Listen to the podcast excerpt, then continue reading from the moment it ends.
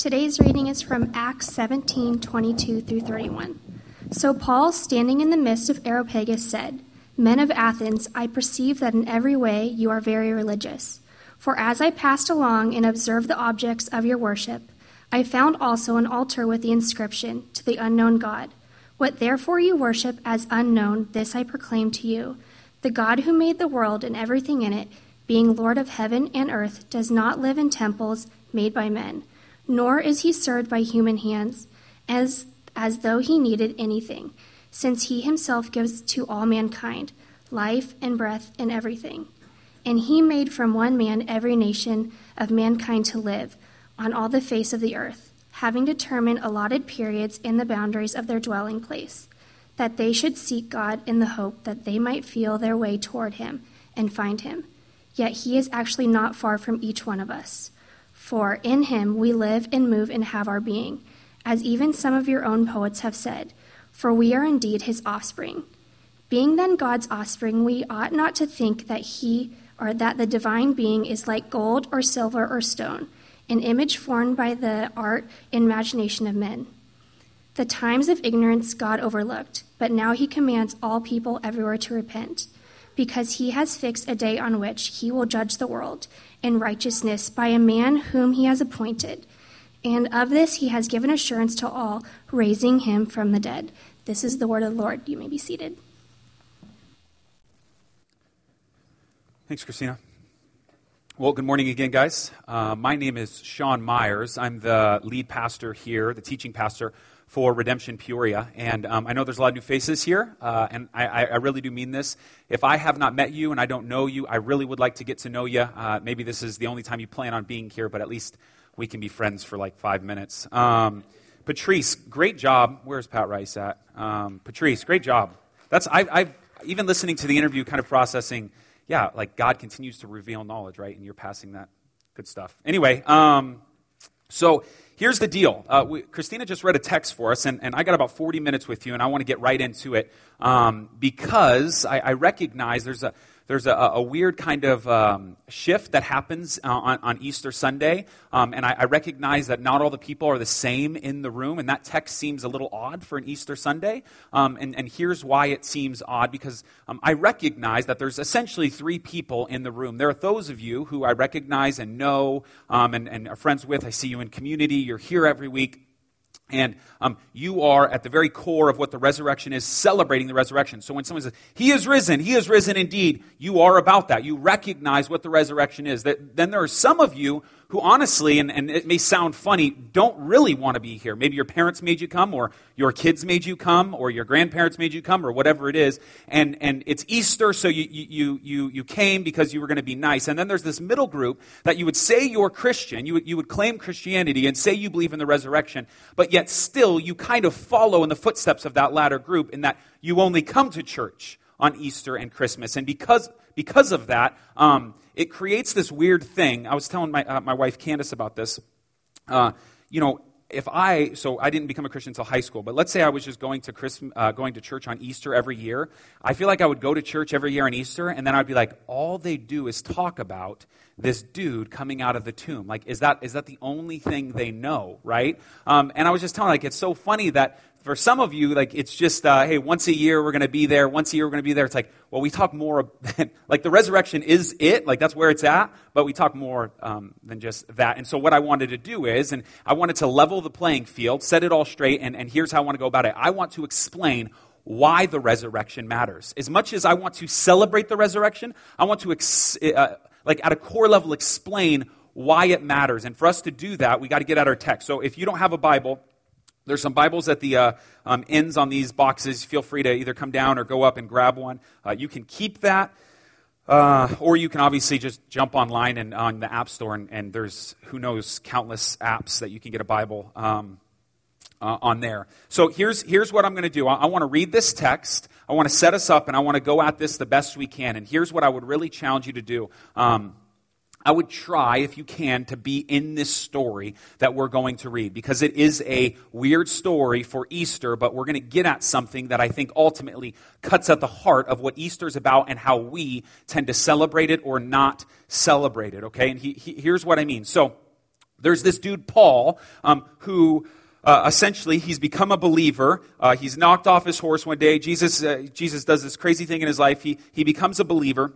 And as he's a believer, he um, feels this call by God to go from city to city to begin to tell people about Jesus Christ, to tell people about what Jesus has done, to, to come on the scene and to begin to flesh out what the gospel is, right? So we use terms with the gospel. He's going from city to city explaining what the gospel is. So if you can imagine, he's going from Peoria to Glendale, and he's going there, he's setting up these little house churches, then he's going to Scottsdale, setting up his house church. He's going to the Arcadia area, he's going to downtown Phoenix, Mesa, Gilbert. He's going to these cities, these areas areas and he's setting up these churches and he's proclaiming the gospel. Now, this is one account in which Paul arrives in a city and he proclaims the gospel. Now, for us to understand before we get here, we have to understand what happens because Paul rolls into this city called Athens. And I'm sure you're familiar with this Athens city, Rome, right? So he comes into the city and he looks around and he sees idols everywhere. He sees God. So if you know anything about Greek mythology, there's the sun god, the god of the sea. There's the, there's the, uh, the, the god, essentially the god of sex, right? There, there's uh, the god of the stars. There's the god of lightning. There's the god of the sky, the god of the ground. There's all these gods. And even still, in the midst of that, there's these kind of smaller micro gods, and they're just everywhere. And so people, if they need something, I need bread, they would offer sacrifices. And Paul is going around seeing these altars, seeing these sacrifice areas, these idols set up, and he's like, holy cow. Okay, he's been going from city to city, and when he rolls into this city, he sees idols everywhere. He sees people who love to worship. Now, the trick in this is he's going around telling people about the gospel and he's telling people about Jesus Christ and he's telling about what he has done and how he rose from the dead and, and, and uh, people are listening. And the thing about Athens, it's the epicenter of like the forefront of um, modern culture. Uh, literally, what we're told, and I'll, I'll read it to you just so you can kind of get your mind around what it says about these people. Um, Paul's going around, he's preaching this new divinity, and, and they say to him, this wasn't in our text, but this is what it says. Some of the Epicurean and Stoic philosophers also conversed with him, him being Paul, and they said, What does this babbler wish to say? Others said, He seems to be a preacher of foreign divinities because he's preaching Jesus and the resurrection. And then hear what they say. And they took him and brought him to Areopagus, um, uh, saying, May we know what this new teaching is and what he is presenting. For you bring some strange things to our ears. We wish to know, therefore, what these things mean. Now, all the Athenians and foreigners who lived, uh, lived there would spend their time in nothing except telling and hearing of something new. So, this people, um, the, the, the, if you know anything, again, about Greek mythology, Greek philosophy, Plato, Aristotle, they're trying to figure out what the heck is life about? And so they would go to this area called Mars Hill, and they would just be like, hey, what do you think? No, well, what do you, here's what I, and they would process, and they're trying to, and they would love the thing of new ideas. Oh man, that's, I've never thought of that before. And so they go, so Paul rolls on the scene, and he's, he's explaining this dude Jesus, and this dude rose from the dead. What the heck is going on? So, hey, dude, come meet us up at Mars Hill. Um, let's talk about this because we want to hear more about what you're saying. And so he rolls up to Mars Hill, and then this is where we pick up our text, and this is how we follow it out. And so I want to read this text to us so you kind of understand where we're at, where we're going, and how we're going to get there, and, and this will all be fleshed out. So let's start in verse 22. This is what it says. Paul, after he's been invited to the um, Areopagus, the, the Mars Hill, that's what it's also called. Paul then stood up in the meeting um, of the Areopagus and said, People of Athens, I see that in every way you are very religious. For I walked around and looked carefully at your objects of worship. I even found an altar with this inscription to an unknown God. So you are ignorant of the very thing you worship. That's great. So, this is an inscription of an unknown God. You're ignorant of the very thing you worship, and this is what I am going to proclaim to you. So I want you just to hear Paul's going around and he's looking at all these idols. He's looking at all these places of sacrifice, and what does he call them? Everything we're about to talk about, everything that he's about to bring in front of us, he pockets in one word religiousness. Everything that's going to be talked forward from this moment on is Paul says, Hey, I see that you're very religious. I looked around and I saw all these gods. Matter of fact, you felt like you might have missed one. And so there's this inscription, just in case, to an unknown God. I see that you're very religious. And then he goes on. This is what he says, and I, I, I think it's helpful. I'm going to read verse 24 and 25, and then we're really going to go at this. The God who made the world and everything in it is the Lord of heaven and earth, and does not live in temples built by human hands, and he is not served by human hands as if he needed anything. Rather, he himself gives everyone life and breath and everything else. So, Paul essentially is going to say, hey, let me just preach a little sermon to you very quickly. And let me say this there's this, this area where all these idols are set up. You're very religious, and you have this inscription to this unknown God. And so, I'm going to explain to you what you're missing because you're doing the right thing, but you're doing it in the wrong way. You're very religious. You worship, but you're missing the one you worship. You're completely missing this. And then he goes out. Remember, he's pocketing everything in religiousness. This is a people, hear this because this relates. This is a people who think that as long as they do the right thing, as long as they offer up, as long as they go to church on Easter, as long as they're there on Sunday, as long as they read their Bible, as long as they don't cuss, as long as they don't watch mo- certain movies with the rated R symbol on it, as long as they don't listen to Tupac, as long as they don't, as long as they do, as long as they don't, and I need crops, and so I offer offer, I need, I need certain things, and so I offer. They're very, very religious. And Paul says, I see that you're very religious, but let me tell you something about the God you don't understand. There's two things you need to understand about that He is not, and there's one thing you need to understand that He is. And again in verse 24, the God who made the world and everything in it is the Lord of heaven and earth. He does not live in temples built with human hands. So, as much as you want to relegate God, as if churches, when you drive down the street, are certain Holy Spirit hot spots, as much as you want to relegate God to these areas, we're saying that's a religious experience. There's this, this spiritual experience can be found in that building. Paul says that's not God. That's not God. Furthermore, some, let me tell you something else God is not. He is not to be served with human hands. So, as much as you want to get it right and put your righteousness in a corner and say, See, God, this is what I've done, I've got it right, that's not God. You cannot serve Him enough. You can't fast enough. You can't read enough. There's no amount of perfect attendance at church that God wakes up as if you're some his righteous tooth fairy, wakes up in the morning, wow, look how good John has been today. Okay, that's not happening. He's not surprised about how awesome you are. And so for us to even begin to process that God can be relegated to one area or that God can be served with human hands as if we can earn his favor is not God. So before we get to the resurrection, let's talk about what God is not here. Just because we come once a year, twice a year, does not make us okay. He's not like the IRS, you guys, that as long as we pay our dues, we're cool. That's not how it works. And then he goes on to say something that God is, which is amazing, right? Because verse 25, he is not served by human hands as if he needed anything. Rather, he himself gives life and breath and everything else. So, not only can God not be served by human hands, not only is God not amazed or surprised by your righteousness, but He gives. He gives.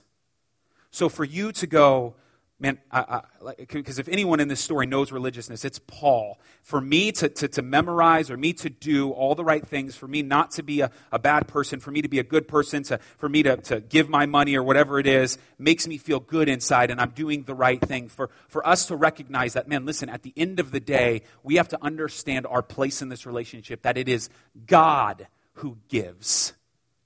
So, so I need us to understand our job in our relationship with God is not to do. Our job is to receive. Now, we're going to get to something because that's a tricky statement, but our job is to receive in this moment because it is God who gives. So, so check it out. This is um, maybe a nuance, and I, I constantly get, keep getting in trouble by referencing cultural things like I like The Simpsons. Okay? Um, but but here's, the, here's the reality of it all, man. Um, alcohol, okay? God made alcohol. He created alcohol as a good gift. Now, by avoiding alcohol, you are not a better person than someone. You're not righteous because you avoid alcohol. If you recognize alcohol as a gift from God, that it can be enjoyed. Now, again, I say this, I'm not a sinner, so I don't drink, okay? Um, but, but, but alcohol, okay? I really wish I would because I kind of quit getting laughed at like that. Um, but, but alcohol can be enjoyed in the way that God has given it as a gift. But we take it and we create a religiousness about it. You're very religious as long as I don't drink. But God's saying, I give. I give as a gift. Enjoy. But just like anything else, God puts protections around it because the things that are good, the good gifts in life, don't we put um, safety valves around them? I mean, man, don't we take our, um, our wills? Don't we take our birth certificates? Don't we take our 401ks or whatever it is and we put them in safes? Don't we put our money in banks? Don't we protect the good things? And this is God saying, enjoy. Enjoy sex, but I have boundaries, man, because I know how it's to be performed. I enjoy alcohol, but I have boundaries because I know it's how to be enjoyed. And so God provides gifts. You are not the giver in this relationship. You are not awesome. Okay? Happy Easter. Now, let me, um, I, I want to see this because th- this, is, this is a big deal. Um, this, this really hits home because as we're going to move into the resurrection for a minute, this really hits home because this is a, a fearful thought of mine. I really, when I was sitting down with God, I said, okay, man, like, I don't know, what do you do with people who, who tend to think because we go to church once a year, or people who, man, even if you're in the church every year and we're celebrating the resurrection, um, could, could lean into the direction of getting it all right and think, and that means you're all right with God. What do we do with this? And, and the only thing that I came to mind is there's a serious fear in this, you guys. Matthew 7 gives us a clear warning that there will be one day people standing before God and saying, Hey, listen, Jesus, what's going on? He said, I, I don't, I don't know you, man. Uh, but, but listen, I, I've cast out demons. Like I, I gave to the poor. I've done. Hey, hey, bro, I, I don't know you. And there is this fear of mine for you that you can think that because you do a bunch of good things, that you're going to stand before Jesus and say, Here it is, all the good stuff I've done. Can, can I enter? And Jesus is going to look at you and say, Bro, I don't know you. I, I don't know you. Which, which is interesting because the next um, part of the verse. So our job is not to earn grace, it's to receive it. We have another job, and this is our job. And this text is going to lay out what our job is in the midst of understanding that God is a giver. He, is, he gives, He gives freely. Uh, verse 26 For one man, He made all the nations that they should inhabit the whole earth, and he marked out their appointed times in history and the boundaries of their land. So before he gets in, he just makes a little declaration. Let me stop real quick and just say this. Hey, hey, just so you know, he's standing before all these people, just so you know, um, Athenians, um, he has, had you been born, those of you live in, in the valley, he, he's had you been born where you are, when you are. So you were born and you live in Peoria, Glendale, Phoenix, wherever it is. You were born and you live where you are, when you are, when it is, right now, because God has set that up. So I'm literally about to read why God created you. Okay? So what is the answer to life? Let Papa Sean tell you, okay? That's silly. That's not true. Um, let's let the Bible tell you, okay? Um, now, listen, look at the first four words. God did this so. So he puts you in the boundaries of your dwelling when you are. God did this so. He made you live where you live. When you live there, God did this so. Hear this. God did this so that they would seek him, perhaps reach out for him, and find him though he is not far from any of us. For in him we live and move and have our very being. As some of your own poets have said, we are his offspring. So our job is not to earn him, our job is to seek him. Our job is not to earn him. Our job, and the, the Greek word literally is grope for him, reach out for him. Like a blind man, I'm searching for who, who God is. Our job is not to earn him. Our job is to know him. It's not to earn him, it's to find him.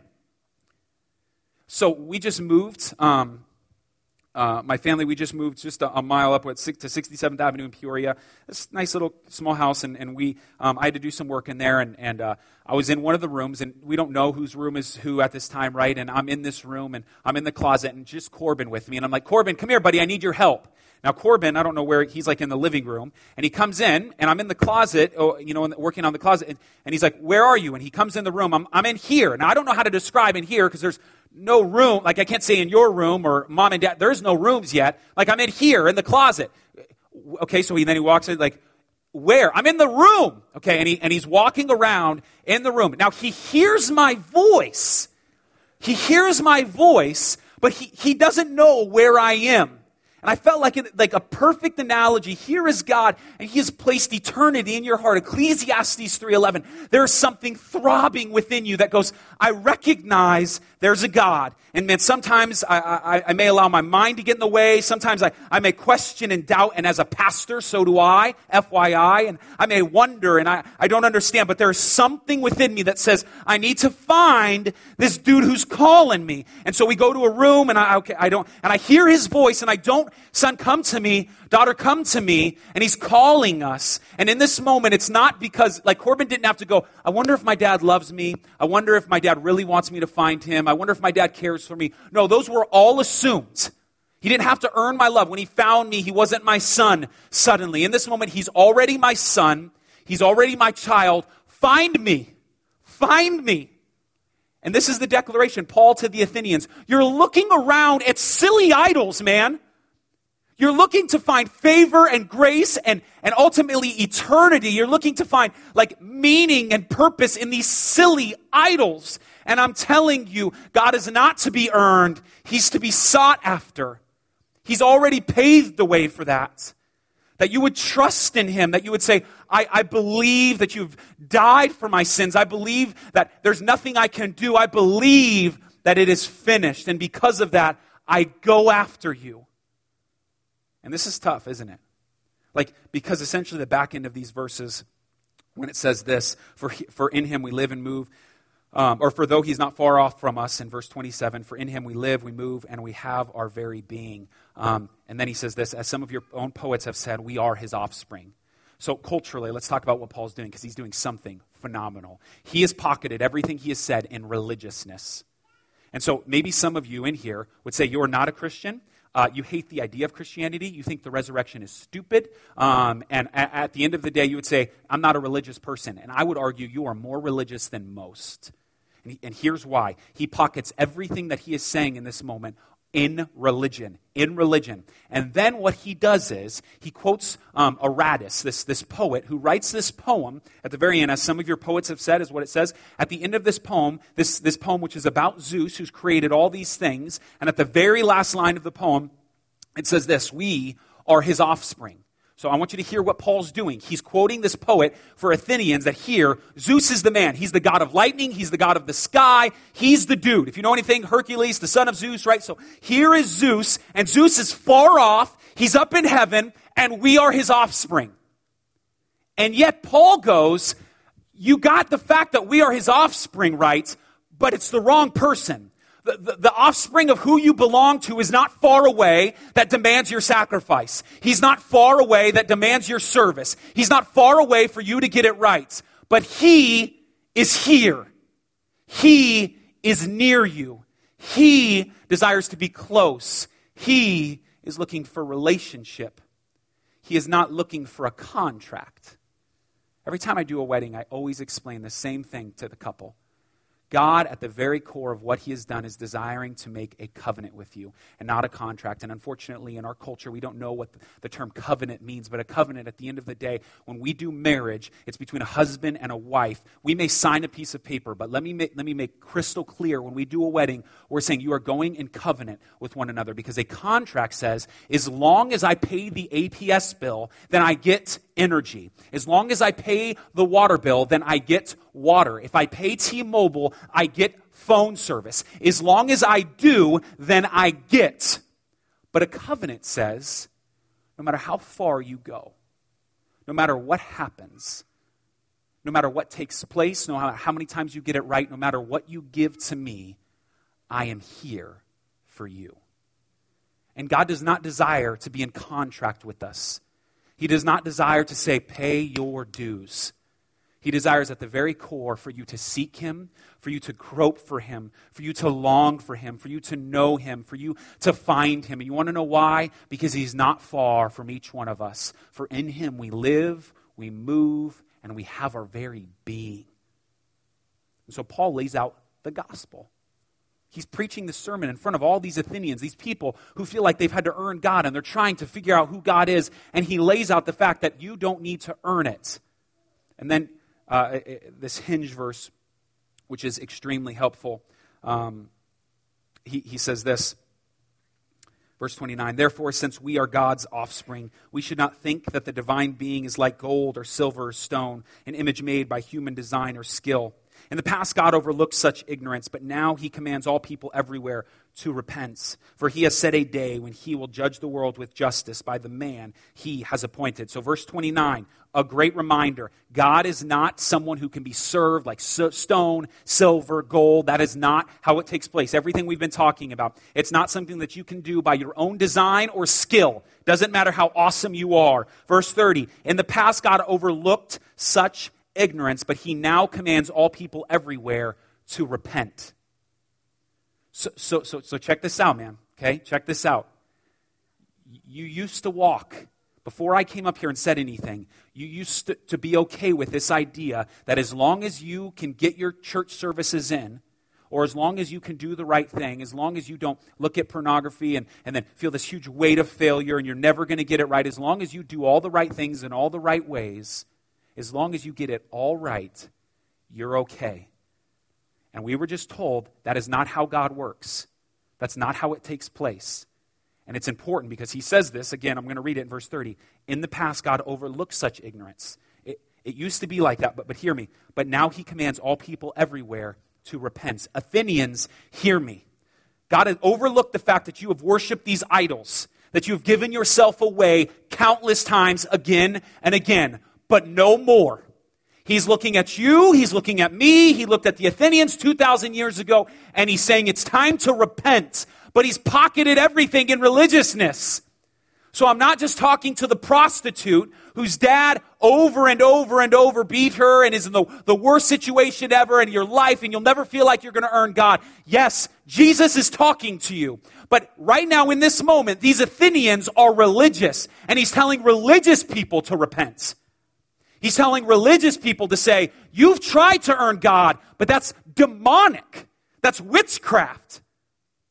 Repent because one day you're going to stand before God and think all of your religious accolades are enough. And then hear me. This is, this is so beautiful. This is the gospel. For he has set a day when he will judge the world with justice by the man he's appointed. So he does not look at you injustice and say, well, you suck. Because the, the, reality is, if you're a Christian in here, everything, and if you're not a Christian in here, the truth is, everything that is going to be judged, everything, everyone who, who will find justice before them, is found to stand before Jesus Christ, and He is the one that God looks to. And so you can try to stand here and say, Well, I've done enough. No, you haven't. No, you haven't. Or you can stand here and say, He's done enough. You've got two options because it's by that man, it's by Jesus Christ that He is judged and appointed where justice stands for the world. And as religious as you want to be, it's by Jesus, by that one man. And this is where the Athenians get turned on their head. Um, and I think this is where we get turned on our head because um, what takes place is um, this short little synopsis of what Luke, who writes the book of Acts, um, is giving us is so like a truncated version of what's Paul saying because he doesn't ever even say the name of Jesus up to this point. He doesn't, he doesn't say, we don't know if we're just reading this who this one man is. And, and unfortunately, we want to get to the resurrection that he is risen, but we don't even know the story. And I've told this story a thousand times, and some of you have heard me tell it a hundred times, but hear me one more time. There was a day when there was nothing. When the earth was formless and it was without void, it was, it was blank and it was black and it was dark. And this Lord of everything comes in and he begins to speak things into existence. And he creates trees and he creates plants and he creates fish and he creates birds. He creates livestock and kangaroos. He creates guacamole. He creates it all. And so, as he's creating, he's creating everything beautiful, and he's creating this foundational truth in the midst of everything that's being created. All things will bring me glory. In Psalm 19, 1 through 4, the skies display his craftsmanship. The earth speaks his name day after day, though their voice is never heard, their message goes out into the entire world. We're told that all these things are to bring God glory, and then he creates man, and man is no different. That man now is formed and he's created with this one purpose to bring God glory. Now, if it was you who's trying to get all the glory, that would be awful. But when it's God, it's amazing. And the reason it's amazing is because God knows when He gets all the glory, you get your fullest joy. When He gets all the accolades, when everything points to Him, you will be most happy. You will find no matter what takes place, whether martyrdom, losing in a relationship, losing a family member, what brokenness takes place in your life, if He gets the glory, your joy will be fulfilled. And so He looks at creation and says, Everything would be perfect if you would bring me all the glory. It's literally the opposite of egocentrality. It's the opposite of you and me saying everything should be about me. Because when God makes everything about Himself, He is making everything about you. awesome. And then here, Adam and Eve, in this moment, though they are created to bring God glory, choose not God. They choose to, to, to put their, their, their, um, their, their accolades, or, or, more importantly, they choose to put their, um, what's the best word I'm looking for? Their promises or maybe their chips in, in, in this side that, hey, maybe we can get it, maybe we'll listen, and they choose not God. And when they choose not God, everything breaks down. And when everything breaks down, suddenly nothing's right. So now I'm trying to find my joy in a man. I'm trying to find my joy in a woman. I'm trying to find it in food. I'm trying to find it in things. I'm trying to find it. I'm trying to find it because everything is broken. And now the earth is groaning because the earth is broken and everything is tearing apart. And now God has a people, this people Israel, but they can't get it right because over and over, when they do get it right, they, they beat their chest and say, it's me. And when they don't get it right, they feel like they're going to worship foreign gods and they do over and over. There's this brokenness, even though God has made everything to be this way until one day, in the midst of brokenness, in the midst of darkness, this man enters. And his name is Jesus Christ, and he begins the restoration process. He says, No more do you have to walk in this brokenness. No more do you have to walk in this death. And he's, in this moment, Paul is laying out to these Athenians, it is bigger, it is better. You know the world's broken because you're seeking after things in which you cannot grasp. It's found in Jesus Christ. And what's amazing about this is um, one of my favorite verses um, in, in uh, the Bible is Titus 3 3 through 5, when it says, We, like uh, Titus, or Paul's talking to Titus in this moment, talking about this church, we ourselves, we, we were led astray, told, absolutely led astray in this brokenness. We were disobedient absolutely broken or uh, disobedient. We were led astray. We were disobedient. We were blasphemers. Blasphemers. We were passing our days in malice and envy, hated by one another and hating each other. Then hear this. But God, in His loving kindness, came and He made us righteous. He gave us mercy. He, and then the term is saved us, not by works done in us by righteousness so he saved us by his own mercy, not by what we can do. And so everyone succumbs to Jesus Christ, the man who is fixing everything. And he tells the Athenians this. There's the story. There's his message. There's his sermon. And so at the end, let's go on. This is what it says. So, in the midst of understanding all the idols that you're a religious people and you need to succumb to who Jesus is and you need to trust in Jesus, you need to repent before Jesus Christ, he makes this crazy declaration. He has given proof of this to everyone by raising him from the dead. So let's rewind the clock. Why do we celebrate the resurrection? Like, why is it a big deal, man? Because everything we've just talked about is complete moronic gibberish if the resurrection does not take place. So if we were to read, which we can, in 1 Corinthians 15, this is what it says. And if Christ has not been raised, then our preaching is in vain, our faith in, is in vain. We are found to be misrepresenting God because we testified about God that he raised Christ, whom he did not raise, if it is true that the dead are not raised. For if the dead are not raised, not even Christ has been raised. And if Christ has not been raised, your faith is futile and you are still in your sins. Then those also who have fallen asleep in Christ have perished. If it is in Christ, we have hope in our life only. We are the most people to be pitied. So, just real quick, the, the, verses, look at this. In verse 14, faith in Christ would be useless without the resurrection. No one would be redeemed from their sin without the resurrection. All former believers would have perished without the resurrection. Christians would be the most pitied of all the earth, which I think is hilariously true. And we would not have a hope of a resurrection one day. So, here's why the resurrection is important you would still have to get it right. You, you would read the story of the Athenians and you would have to get it right. You better stop listening to that music you better stop watching those movies. Seeking Him, who cares about seeking Him? Get this thing right.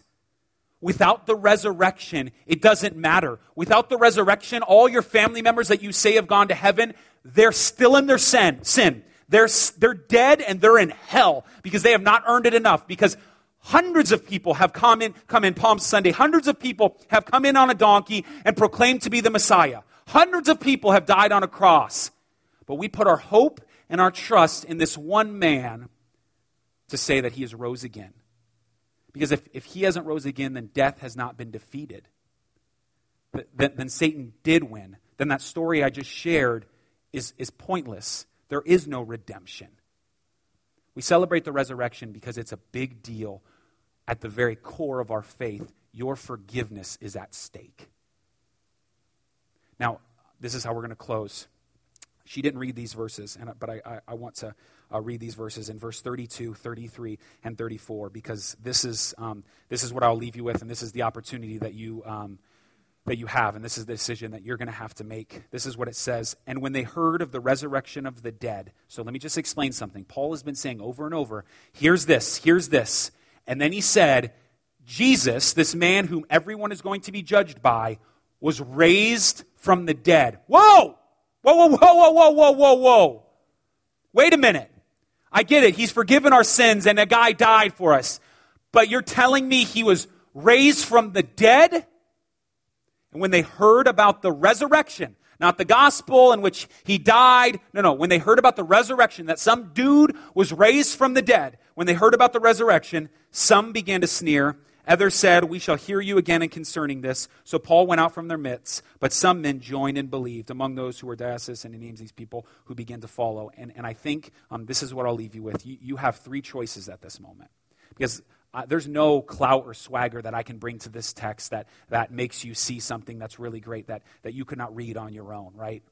Um, but but what, here's what we know these Athenians are left with three options. Um, and some take one, some take option two, some take option three. Um, f- for the first one, some look and they say, That's just stupid. It says sneer, like they mock, they begin to laugh. It is ridiculous that you would believe some dude died and then he rose from the dead. Scientifically not possible, physically just not possible. It's not going, we, we, we don't see that. It doesn't happen. You can't prove it. They mocked. They sneered. That, that's, man, I, can't, I cannot make you not do that. that that's one option you have. On the, on the flip side, there's some people at the end who followed, right? There's some people, and he gives some names, who listened and said, Holy cow, I've been spending my whole life worshiping silly idols. I've been spending my whole life trying to earn God. And, and now you're telling me that this dude beat death? I mean, if the dude's conquering death, what can't he handle? He could definitely take over my, my silly sins. And so they follow. And then there's this middle group. There's this middle group that, and, and, and I quote, we shall hear you again concerning this. And I think for some of you, um, you, you need to count that cost. Like some of you would go, eh, I don't know. And here's what I would say to you. Well, then do the research, man. Like, Quit treating eternity like it's fickle. Quit treating eternity like it's emotional. It's a reality. Whether you want to hear it or not, you will stand before God. You will be judged. And if you are not standing before Jesus Christ, you're done for. And for you to go, the resurrection might be true, is not something to mess around with. And so I would pray if you're in this room and you don't know where you stand as a Christian, you don't know if what Christianity is about, you're trying to figure this thing out, that you would hear more about it. That you, you, you would take this decision serious, that you would look it up, that you would research, that you would read the Bible, that you would see that hundreds of thousands of people have given their life for the very thing that you go. Countless men and women will be killed just today because of the resurrection. And you go, Easter's great, man. It's great. And it's fun to look for silly eggs. It's fun to go to lunch after this. But at the end of the day, your salvation is dependent on whether or not this dude was raised from the dead. May we take that serious. And if you're a Christian in here, may we rejoice at the fact that we know it to be true, that he was laid in the grave, that death could not hold him down, that he rose from the dead, that he appeared to the disciples, that he ascended into heaven, that he's at the right hand of the Father, that he looks down and says, no, no, no, no, no. I paid for that. No, no, no, no, no. I paid for that. Remember, I have scars in my hand. You will stand before God for all eternity if you are a Christian, and you have a perfectly resurrected body. You will be without flaw, but there will be one man who spends all of eternity having holes in his hands to remind you why you can do such a thing. That man is Jesus Christ. May we celebrate his resurrection. May we understand his resurrection. May we fall completely in love with the idea that he was raised for us. Let me pray for you. Father, thank you. Thank you so much for who you are. We would be foolish to not thank you for the cross, to thank you that at the end of the day, our works of righteousness is not what saves us, but as Titus 3 says, it's, it's you and it's because it's by, it's for your mercy. We do not deserve to be saved. But because of your cross, because of the blood that was shed, we are. But see, even still, there's so many people who have died. There's so many people who will die for their religion this year who are not Christian.